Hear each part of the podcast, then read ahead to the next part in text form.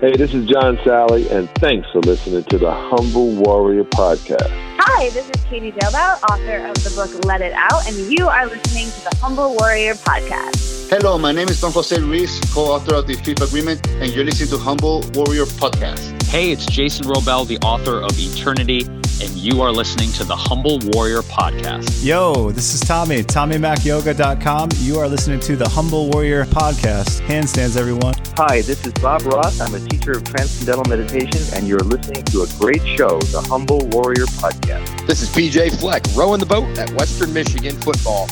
You're listening to the Humble Warrior Podcast. Welcome to the Humble Warrior Podcast. Here are your hosts, Chris Forte and John Moises. I'm John Moises. That is Chris Forte. Live brave. And this is the Humble Warrior Podcast. Welcome to the show. Welcome, Humble Warriors. Yeah, the post election episode. We're in a new era. Yeah, well, maybe we'll talk about that, but we'll see. Yeah. But before we talk about that and introduce our special guest for the week, I'd like to thank everybody for subscribing to the Humble Warrior podcast on iTunes, following us on Twitter at the Warrior Pod, and liking the Humble Warrior podcast on Facebook, Instagram, and YouTube. How you doing, buddy? I'm doing great. So we've got somebody that, uh, as a guest today, that goes back in time with you. Little history, and I consider a, a friend, a friend and a brother. Great. So we've got Jonathan Ellerby on the line. And he's coming to us from Denver, Colorado, and serves as the executive director of the Althea Center for Engaged Spirituality. His consulting work shines in the areas of innovation, leadership, development, change management, and wellness. He draws from a PhD in comparative religion and travels to meet and study with healers and teachers from more than 40 cultures around the world. He's been sought after as an executive coach, event keynote, and workshop facilitator by companies like PepsiCo, Kraft, Nissan, Honda, and the U.S. Navy. Been sought after by numerous media outlets, including the New York Times, the Yoga Journal, Larry King Live, the Martha Stewart Radio Show, and Better TV. Welcome to the Humble Warrior Podcast, Jonathan. Good grief! Thank you for that introduction. Hey, we like our we like our listeners to know exactly who they're going to listen to. I think you might like me better than my mother. Actually, that's not possible. No. Well, Jonathan, this this is Chris. Thanks for coming on board. You know, it inspired me to kind of reach out to you as I was I was looking through the notes of when we met and when I was working with you, and it, it, it almost spans to six years to the day. I'm looking at the notes that I had for my session with you, November 18th, 2010. And huh. yeah, and all the notes that we have here that we we had in our meeting, and you know, I had to. Uh, now I'm so grateful looking back all the exercises that um, I did attend with you while I was there uh, at Canyon Ranch working with you. So, and I have your book in front of me, Return the Sacred. I remember uh, reading that on the plane ride home, and here we are, six years later. And I want to, you know, we're excited to talk about a bunch of different things regarding spirituality but I know you can shed light from a spiritual perspective. You know, how can we? We do want to touch on the election. I mean, this happened just 24, not less than 24 hours ago. And from your take, what can we? What does this mean for us? And um, what's a what's a good way, I guess, maybe from our listeners to understand, you know, this change, what this means for all of us. Wow, you want to just dive right into that? Well, we can we can we can push it off till later, but you know, it's just you know, let's do it, right? That, that's Chris. He likes to just get into it. I like that. Well, you know, so it raises a lot of things, and the way I, I, I guess I need to answer this is in layers. So the first is to say that um, regardless of whether people listening uh, wanted Trump to win or didn't want to trim uh, want Trump to win. You know, the the first spiritual responsibility we need to recognize is that there are a tremendous number of people, and I mean millions of people, that are are are feeling fear and pain and hurt today. And that might sound like an exaggeration to, to people who who who have the privilege not to experience that. But but what what's important to understand again, regardless of your your um, political leanings or who you voted for, is that during the process of the campaign, certain groups of people, including women, including survivors of abuse, including um, black people, including Mexican people, including Muslims, as well as others, were, were targeted, insulted, and threatened. And the reason why that's significant is because if we want to move forward in strength, again, regardless of our leaning, we can't pretend that that didn't happen. And we can't pretend that those people aren't suffering. Part of being a spiritual warrior, and I think this applies for men and women, but in particular, addressing the, this this sort of masculine male concept, is is the identity of protector and the identity of a defender. A true warrior tends, in most cultures, not to be an aggressor, but someone who responds to aggression, someone who cares for the people, someone whose heart is for the people. That is in the old world the definition of a warrior. And so so that's the first layer we have to look at, which is, you know, regardless of of of um, our debates about what's next, there's a lot of uh, I think deep prayer and compassion that's necessary. Now, having said that, if I may go on, then we go to another layer. And the other layer is how do we make sense of a change that, that appears for many people, um, not for everyone, but for many people to be a kind of a social regression. Now, again, if you're for Trump, you may not see that. But for those that um, were not for Trump, and, and let's face it, there were people who voted for him who, who simply voted for him because they were not for Hillary or other people. So there's a lot of people that that that found themselves conflicted in this process, and and so the idea that that because of what he came to represent that this is a step back in time i think also needs to be examined spiritually. In the sense that if we truly believe that there is a spiritual reality that there is god that god is consciousness that god is spirit um, then we have to trust first that at some level all these things are happening in a greater design.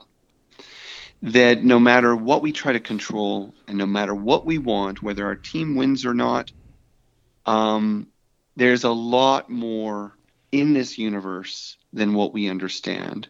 There's a lot more in this moment than what we understand. And no one, truly no one knows what the next four years will bring something uh, I could say on a on a on a, a sort of a, an interesting and positive note for Trump because I, I, I guess it might sound like I'm I'm not in favor, but I'm you know this is what it is, so uh, I'm in favor of whatever exists. mm-hmm. um, I think the interesting thing is that he represents disruption. He represents um, a, a certain kind of chaos, and for people on the spiritual path that's always a sign to pay attention. That's always a sign that this is a time of learning. This is a time of deepening. This is a time to get clear. This is an incredible invitation for individuals and a nation to re examine um, what its spirituality is, what its compassion is, what its passion is, and what it means to go together in strength. And so, having said all that, I, I have to rest in a place of trust, a place of acceptance, and a place that is uh, optimistic that extraordinary things are yet to come.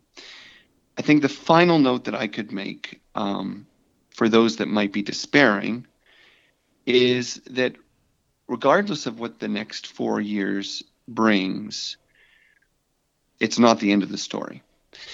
We are in a wave of evolution and revolution, and the surges are bigger than ever all over the world, from politics to society to ecology.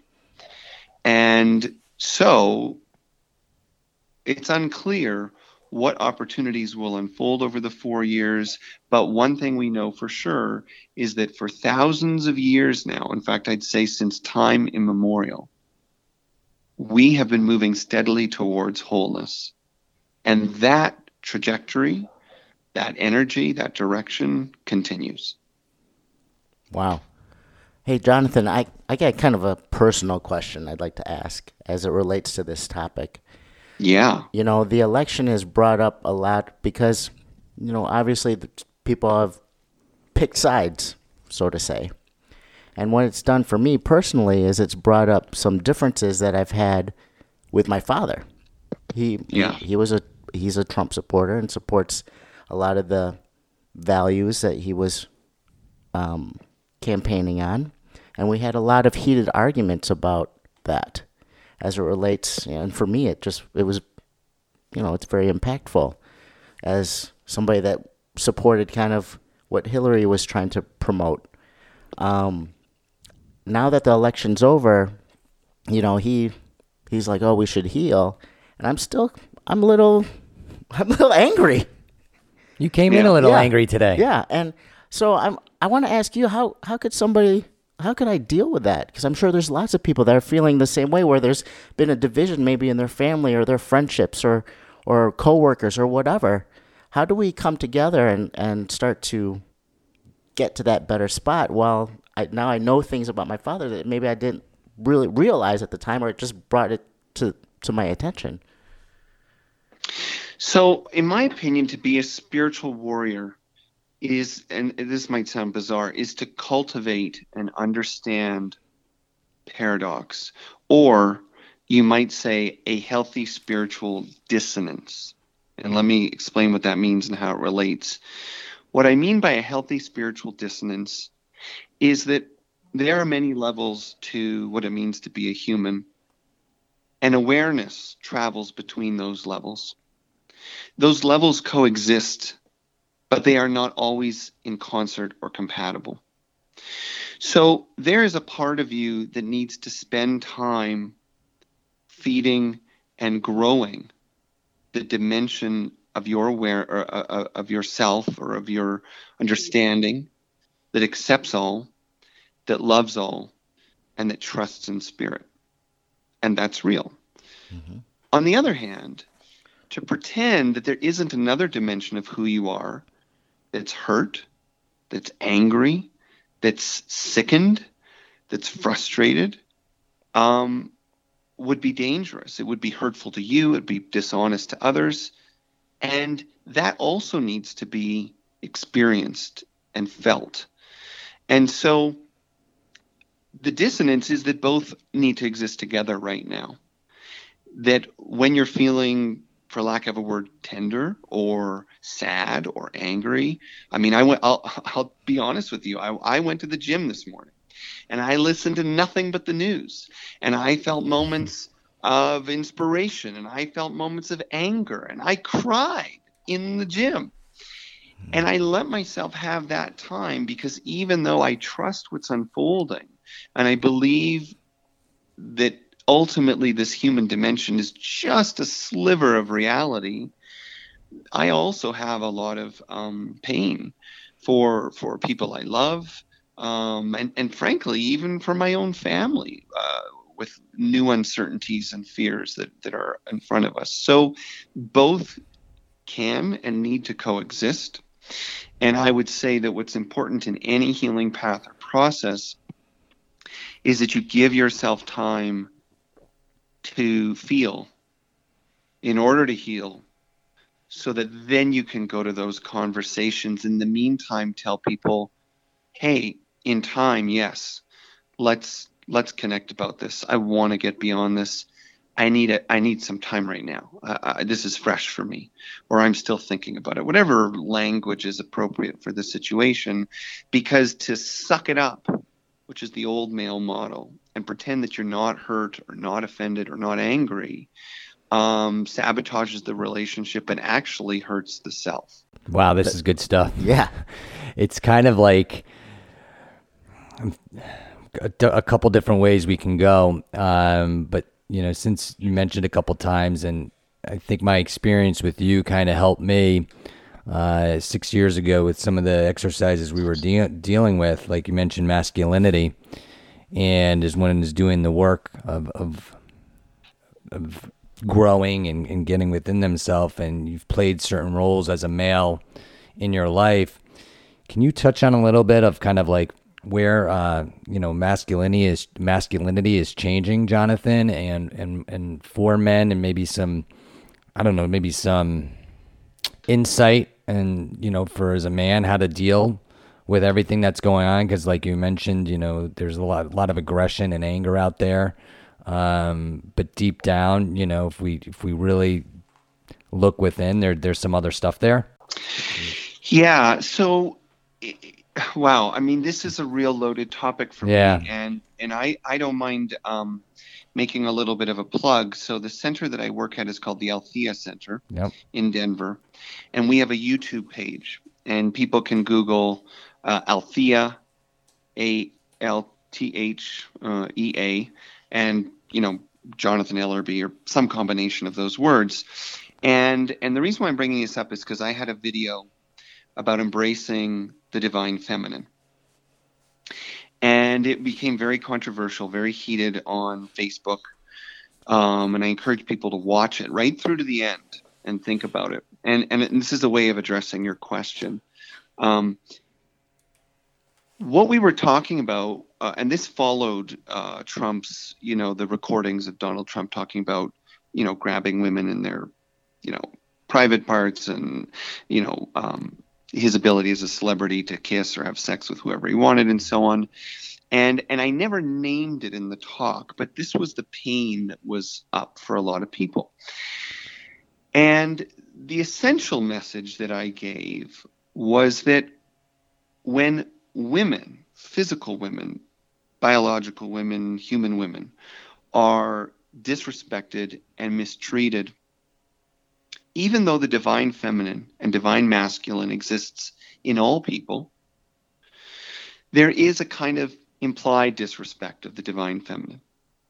That women, one way or another, at some level, are symbolic of the divine feminine, even though, again, we all have masculine and feminine qualities. And so, in a culture where we tolerate and in some cases celebrate the degradation of women, violence against women, um, control of women, um, the unwanted sexualization of women, and so on, then we are by definition diminishing our respect for or blocking our understanding of the divine feminine.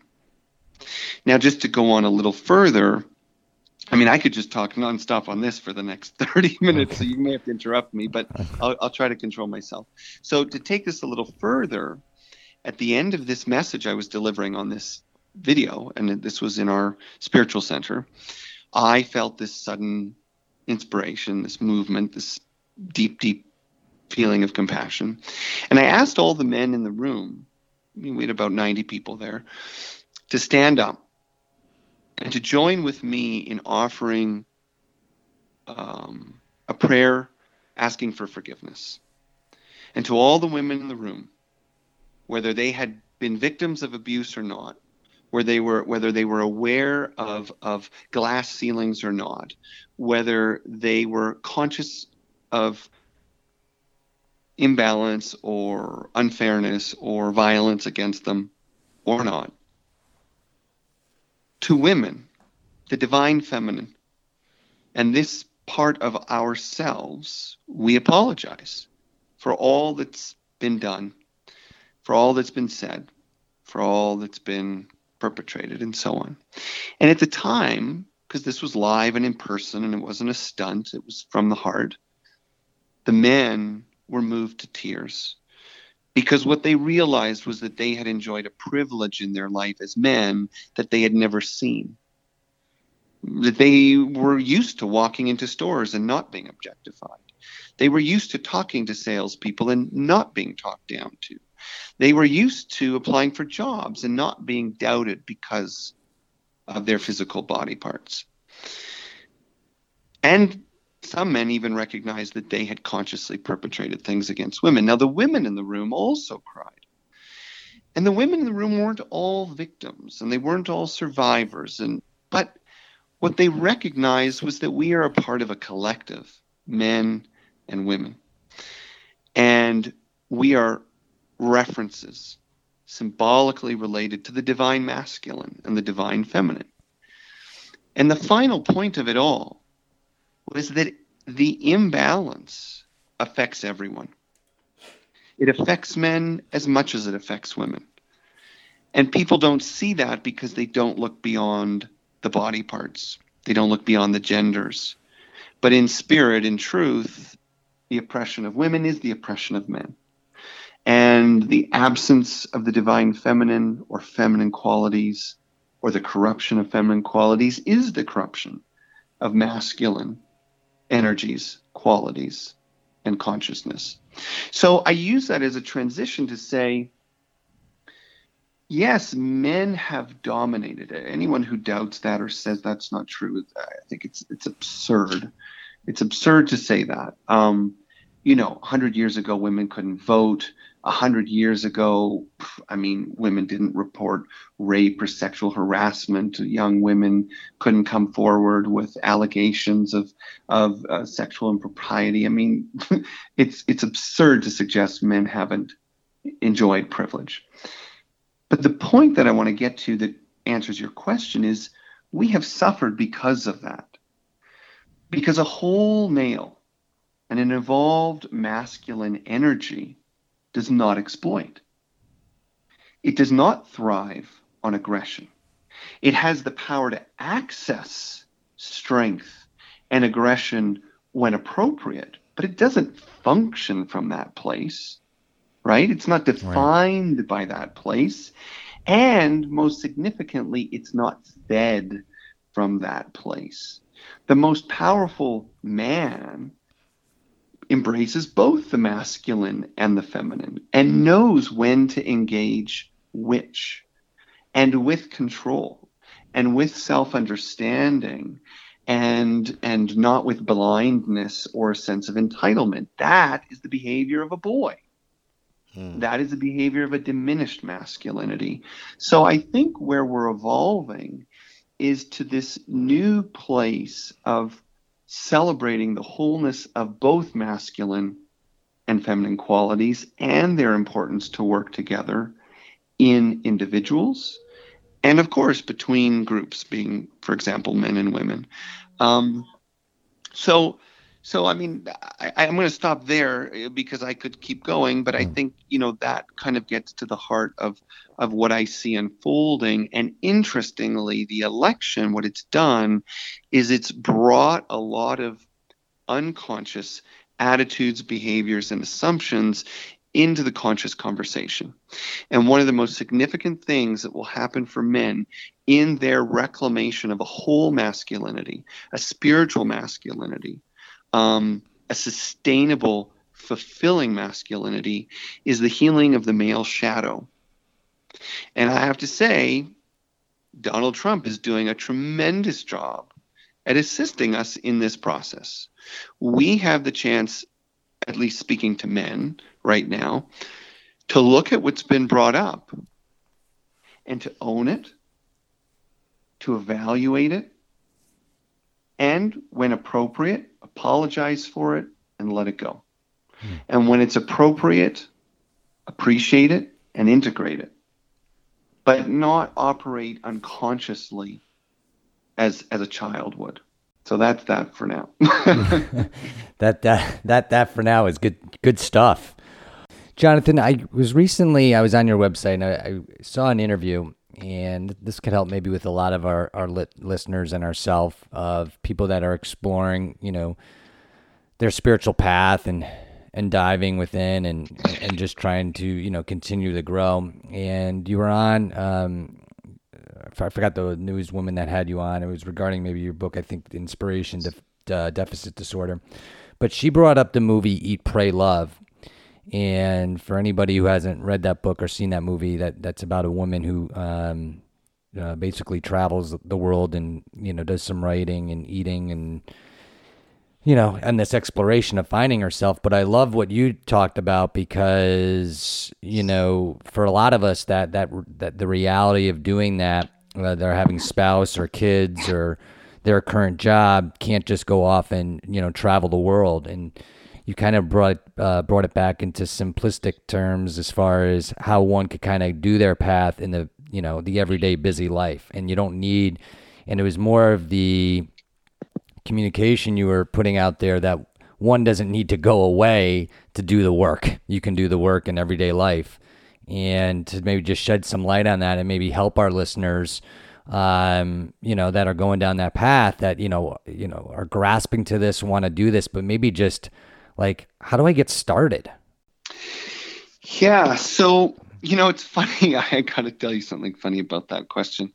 Uh, you know, uh, so I had a book come out right when that movie came out, and so I was talking a lot about it. People were connecting the book with the film, which was which was great for promotion, and and made interesting conversations. But I had I had mixed feelings about it, and, and let me tell you what it is. Uh, so I'm gonna I'm gonna respond and affirm what you're saying, but I'm also gonna sort of throw a curveball. Okay, good. So to start with the curveball, what I want to say is whether you pursue your spiritual path at home or on a great journey around the world.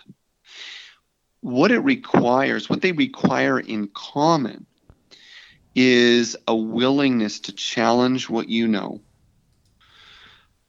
a quality of dedication to pursue something more that you may not understand yet, and endure discomfort and challenges in the process. And ultimately, both doing it at home and away are about being influenced by other ways of seeing the world, right? Other ways of being. And opening your heart in the process so that you might experience directly a sense of spirit or deeper connection or some kind of intuitive insight that leads you on. So in that way, they're they're they're they're the same. It's the same. You can do deeper work right now at home around relationships or the election or your health than you can, you know, getting on a, a plane to India. However, here's the curveball. Um, that's hard for a lot of people to do it at home because we're such creatures of habit. In our culture today, most people have been groomed to seek comfort. Uh, again, not a divine masculine quality, not a conscious masculine quality. Um, we have uh, we have been trained to be satisfied with tiny conquests and insignificant quests. you know, mm-hmm. uh, I, am going to find the best cell phone at Best Buy. You know, uh, my team is going to win. Like those are substitute masculine spiritual energies and conquests that don't really advance anyone. When we go the extra mile, when we take on a challenge, when we travel to the other side of the world, what it does do is it it it shakes us up and it presents the lessons in a way that's harder to miss. So so what I'm saying is if you can challenge yourself, whether it's training for an Ironman or whether it's just losing 10 pounds or whether it's going to India to do a 10 day silent retreat or, you know, or, or to your church and, and, and, you know, becoming a, a, a, a spiritual visitor for people in the hospital. If you can take on a real quest or challenge, you are probably going to find it more invigorating and harder to escape right? It's just the nature of a commitment. Once you sign up for a program or make a commitment to a project or get on a plane, it's just harder to turn back. So, so that's my endorsement of the Great Quest, and that's really a masculine energy. But if you're conscious and intentional, that great, great quest can be anywhere. It can be being authentic at work. It can be on it be it can be about being honest with your boss, it can be about setting boundaries and limits between work and home or with friends. Um, or as I gave examples earlier, it could be making quests and commitments that you can do in the life that you've got. And that could be volunteering, that could be working with your health, that could be healing a relationship. Those are also epic quests. Um, and so and so you can see you know there's a spectrum of options the question each person needs to ask especially if they're getting started is is what is accessible to me some people might want to do that quest to tibet or jerusalem but they can't afford it So okay, so then what is a what is a metaphorical or symbolic quest you can do in your city? Maybe you're going to a monastery for a weekend. Maybe you're going to spend some more time at your church or your yoga studio or your local sweat lodge or whatever it is. You know what I'm saying?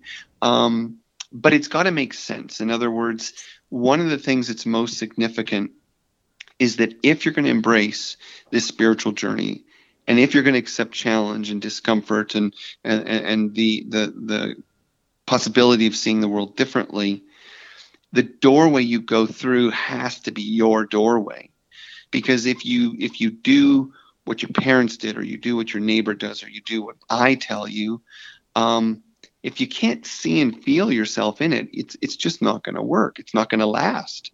Because there's going to be no sense of involvement investment or accountability. So think about what is your quest what is your opportunity for connection for challenge for peace and then once you get into it, then you face a different kind of challenge, which is not the challenge of getting into it, it's the challenge of staying in it. And that again activates that masculine quality of endurance and strength and engaging the great self and releasing the little self. Wow, it sounds, you know, it's kind of aligned on what some of our you know teachings that we're teaching here. Uh, our philosophy is some just daily practices. We, we uh, we've uh, termed a spiritual fitness. You know, just um, you know some daily practices one can do as that commitment, but you know, in entail they got you know one needs to keep challenging themselves and doing you know these type of things that you've described, but to put something in place where someone could be doing something daily, if it's daily prayer, daily meditation, daily yoga, reading, writing, what have you. But I think to your point, it's to it's it's to it's to do something and to challenge yourself where it's not something you've done in the past, whatever it may be, whatever it may be. Yes, you know, it's interesting because this gets to this idea of the feminine and the masculine. So so my my sense is that a balanced spiritual path has both a masculine and a feminine quality. Mm-hmm. So the masculine qualities that need to be satisfied in every human are uh, involve, for example, this idea of the epic quest or or challenge. Uh, and that's, you know, evidenced in all history and all scripture and all you know spiritual writings. Uh, joseph campbell of course being the greatest author who wrote about this. It's the hero's quest. Mm. and i do think that that most people thrive and learn and grow um, when they have some kind of a quest that drives them forward right? Mm-hmm. so it's, it's forward oriented it's active. On the other hand the feminine quality is the quality that's more accepting and nurturing mm-hmm. and internal and quiet. So it's not conquering anything. Right. It's not seeing anything as wrong. You know, the metaphor might be as the mother who accepts that child uh, of theirs every day, whether they're behaving well or behaving badly. At the end of the day, they hold them close and say everything's going to be okay. And in that respect, what that looks like for a man or a woman or any anyone of any gender um, is to have quiet time, solitude, reflection, not conquering something, not doing something, not making something, just cultivating regular time of being okay with the world the way it is, of being in the consciousness of acceptance and love and and um, extending an energy of, of nourishment to all. And that might be just what happens when you wake up in the morning or before you go to bed. It can happen, you know, um, in a Tai Chi class or a yoga class or a meditation at church, or you know, it doesn't even have to be in a religious setting. It could it could be a walk, time in nature. Mm-hmm. And, and, and kind of an interesting final example particularly for men, if you're going to set a goal like this weekend, I'm, you know, I'm traveling to the nearby state where there's mountains, and I'm I'm going to climb a 14,000 foot peak. and it's going to be hard and it's going to challenge me and i'm going to do it alone and i'm going to have fear but I, i'm going to reflect on my life and how this is like my challenges yeah do it you know find that energy in yourself find that confidence face those inner demons but when you get to that summit don't take a selfie and head back down stop and take an hour two hours three hours and just sit there and watch the sun move through the sky. Watch the ravens, you know, floating on the wind. See the way life changes when you stop moving. You know, how is the foliage different there? How is the animal life different there? What is the oxygen like there? You know, be in a passive, receptive state as well so you get the full balanced experience. I like this example you gave just now because I think what happens is, I know for me, is that when when you're taking when you're doing the hero's quest and you're in that process and you do get to the top of that mountain, at you're kind of in that mode and you kind of said, "All right, I'm checking it off. Now I've done it."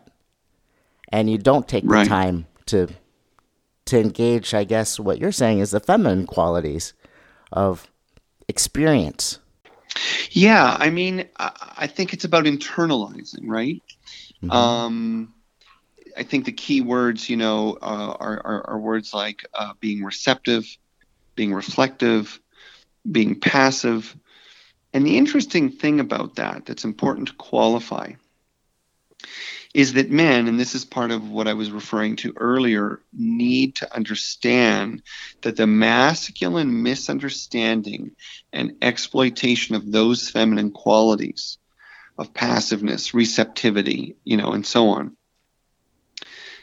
is really a distortion. Because the truth is, to sit quietly for an hour, for three hours, to accept life as it is, to not feel that you always have to do something, conquer something, or check something off your list is actually much harder for most people than being in the masculine energy of doing, doing, doing. You know, I mean, that was one of the part of me for jumping um, topics a little bit, but but to draw in the social conversation. One of the things that shocked me the most when the um, political conversation started to move around uh, Trump's treatment of women, one of the things that shocked me the most was the women that defended him. And when my video was on the internet, you would be shocked how many women wrote to me and said, How dare you ask, women said, How dare you ask men to apologize for women when some of those men may have done nothing wrong? Women wrote to me and said things like, women need to stop complaining about things like rape and inequality in the workplace and get on with it. Mm. Women wrote that to me. And that is a complete ingestion of a distorted masculine worldview. That taking time to heal, that taking time to embrace, that accepting that we have a collective experience um, is a part of our life. All those things, pff, meaningless. If you're not building, doing, conquering, it's a bunch of garbage. But we know that's not true. We know that building, doing, conquering is frankly not only meaningless, but dangerous if it's not um, complemented by the feminine qualities of reflection, dialogue, um, evaluating communal needs and experiences, and being willing to receive feedback and input. I think the greatest leaders of any kind eventually evolve to understand that balance. Mm-hmm.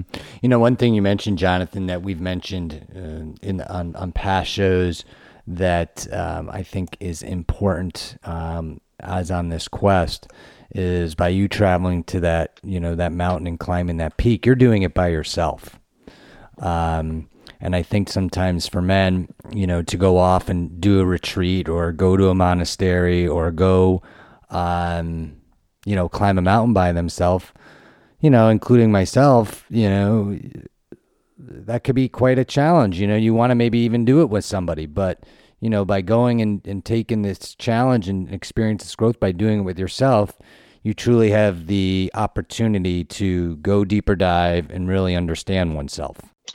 Well, it's an interesting, it's a very interesting comment. Um, and what I would say is, I think both approaches are valid and probably both are important over time, meaning climbing the mountain alone and climbing it with a group. Mm-hmm. So I I do think that men, and in this case I mean biological men, not the masculine. I do think that men biologically are driven to more independent behaviors. I, I, it's my my you know as a therapist and as someone who's you know studied human consciousness and the brain and other things like that. I mean, not an expert on all of them, but certainly know enough. Um, so I'd say my experience tells me that probably more often than not, men will be attracted to um, solitary quests than than women. It doesn't mean that some women won't be attracted to solitary quests. Of course they will, and it doesn't mean that some men won't be attracted to the communal quest.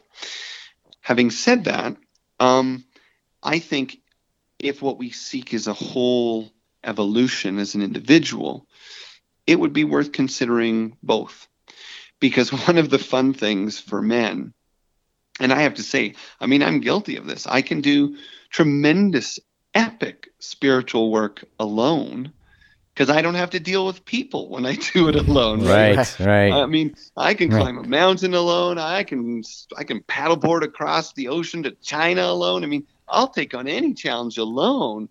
Oh, but man, if I have to deal with someone else being too fast or too slow or talking too much or you know not right. thinking the way I think, I mean, I'm I'm I'm ready to kill them. Right. So, so then the question becomes, isn't that also valuable? Right. And isn't that maybe where I need to grow more?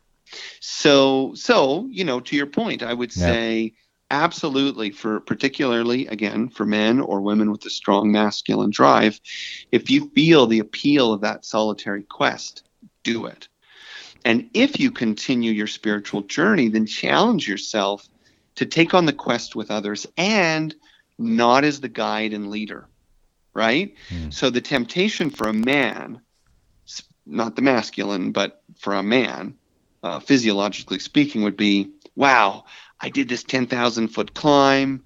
I can't believe I challenged myself. It was so inspiring. Yeah, I need to connect with other people and I'm going to try it with them. I'm going to organize a group and I'm going to guide them and show them where I went and how I did it and how we can get to the top. And I will tell them how inspiring it is. And suddenly we've just lost all the wisdom of the experience, right? Because we've gone from finding our gifts and connecting with something greater to trying to control and drive others. And I think that the, the at least the spiritual opportunity would actually be to take maybe even the same trail and see what it's like to let someone else lead it. See what it's like to be at the back of the line mm-hmm. or to just be part of the group and not an expert, not always right, not always the loudest voice or or the strongest walker that takes a kind of cultivated feminine awareness in a man that I think is incredibly powerful and healing. Educational, you know, Jonathan. We've had, I think we we we've had many guests, but I don't know, John. Correct me if I'm wrong. I think we, Jonathan's our first guest that I that is that by trait is a spiritual teacher, like does this and and lives it, and and um, and also religion.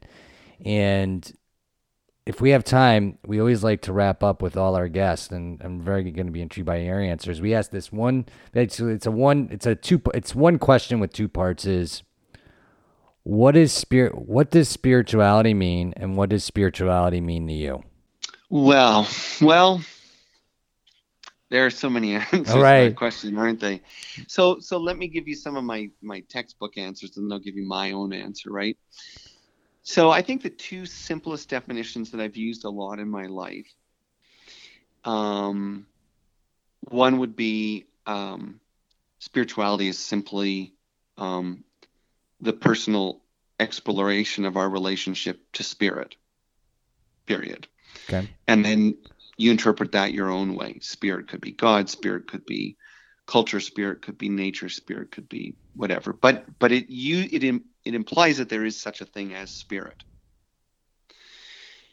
But I've worked a lot in settings where that's actually too advanced a definition, too um, too many implications, too much, too many assumptions. You know, working in hospitals, working in resorts, and working in corporate settings. So I'd say the more common definition that I've used is that your spirituality is your ongoing um, exploration of the questions what matters most? Who am I really? And what relationships are important? Hmm. So your spirituality is defined by what matters most, who am I really, and what relationships are most important.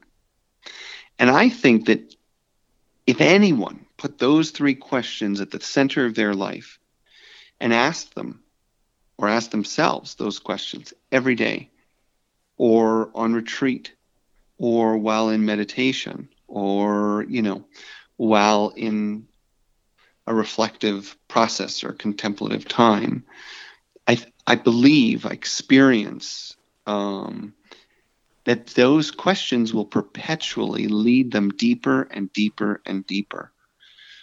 So, who am I goes from I'm a man to I'm a father to I'm a program director to I'm a citizen of United States to I'm a whatever it is Christian, Jewish, Muslim. And then it starts to expand outward. I'm a human being. I'm a son. I'm a brother. I'm a citizen of the world.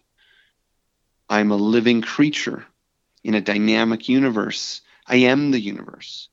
I am an expression of the source that created me. I am the source that created me.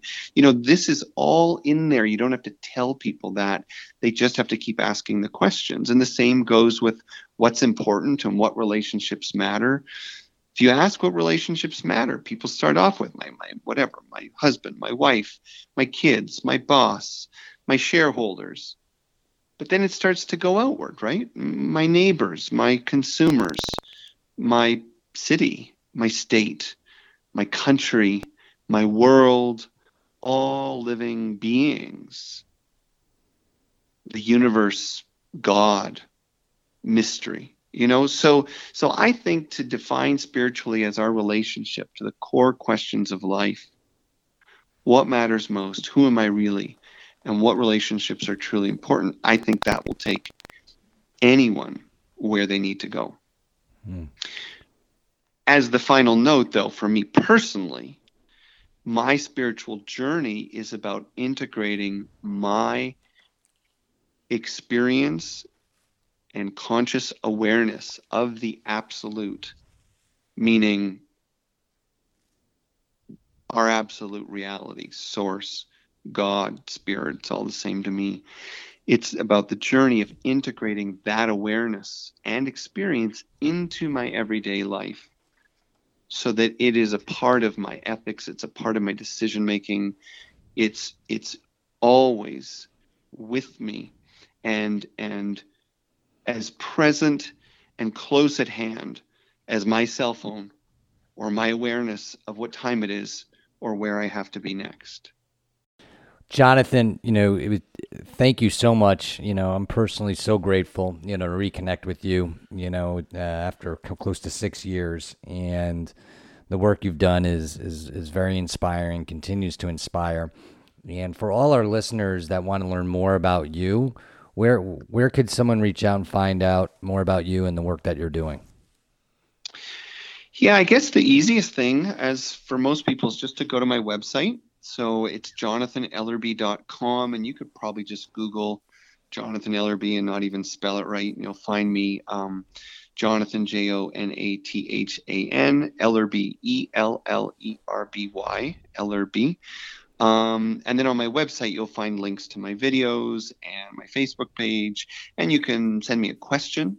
Um, I'm actually always happy to hear from people and happy to answer questions or, you know, give references or, or readings or things like that. So, so I think that would be the place to start. Or if you're in Colorado, for Pete's sake, come down to the Althea Center in Denver, and I'm speaking almost every Sunday um, unless I'm traveling. But uh, we would love to see you, and it's a it's a place that's really open to everyone, regardless of their background or belief or culture. And um, you know, come as you are, and uh, and when no one expects you to change or you know drink the Kool Aid, you can. Um, bring the best of who you are, pursue your spiritual path, and, and we'll support each other as friends. I like it. My wife is from Denver, so when we get back there, I'm going to have to make a stop in for sure. Cool. Well, Jonathan, thanks so much for being on the show. I know for me personally, it was this, this was the perfect show to have after the election. I feel a lot better now just having this conversation with you and, and having you share all your thoughts and, and your perspective and insight. So thank you so much for being on the show. I'm grateful grateful that you asked, and um, I can have nothing but faith that this is all going to work out, and that that also does not alleviate any of us from doing our own work or advocating for a world that we feel is um, beautiful, peaceful, fair, and just. Absolutely. Thank you so much. And I want to thank everybody for subscribing to the Humble Warrior podcast on iTunes, following us on Twitter at The Warrior Pod, and liking the Humble Warrior podcast on Facebook, Instagram, and YouTube. And until next week, live brave. Join us next week for the next episode of the Humble Warrior podcast. Subscribe to the podcast and leave us a review on iTunes or visit humblewarriorpodcast.com to listen to our past episodes.